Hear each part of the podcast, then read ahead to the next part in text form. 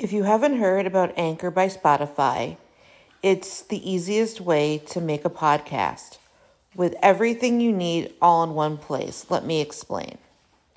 Anchor has tools that allow you to record and edit your podcast right from your phone or computer. When hosting on Anchor, you can distribute your podcast on listening platforms like Spotify, Apple Podcast, and more. It's everything you need to make a podcast in one place. And best of all, Anchor is totally free. Download the Anchor app or go to anchor.fm to get started.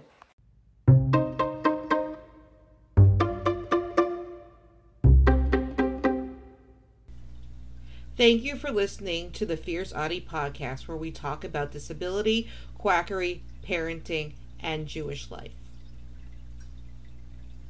The handiwork of NBC reporter Brandy Zadrozny. NBC didn't like the way this mother healed her child.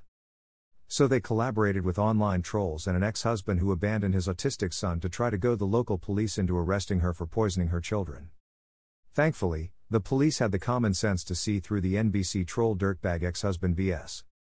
Not enough for NBC, which shamed the police in a headline for not doing something. In addition to the trauma of having police show up at her door, the mother has had to stop the treatment which was having a miraculous effect on her adult autistic son.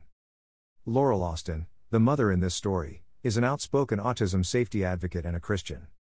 Why do you think the trolls and NBC picked her to target of the thousands of mothers who have helped and in some cases completely healed the suffering of their autistic children? It's pretty transparent, isn't it?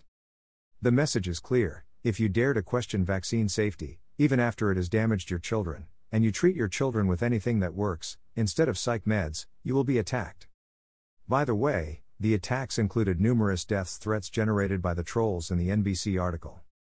Yes, these people really are that sick. Note, the NBC article named ex husband Bradley Austin and, and his current wife Carrie Austin as the people involved in this travesty. A previous NBC article by the same author praised Melissa Eaton of Salisbury, North Carolina and Amanda Seigler of Lake Worth, Florida for taking personal medical information from private Facebook groups and using it to manufacture over 100 child abuse complaints against families with autistic children all over the country. Source https colon slash slash www.brasscheck.com slash video slash NBC didn't like the way this mother healed her child slash. Don't forget to subscribe or follow on Spotify, Apple Podcasts, Facebook, Twitter, YouTube, and Instagram. Keep on speaking your truth and never let your flame burn out. Thank you for listening.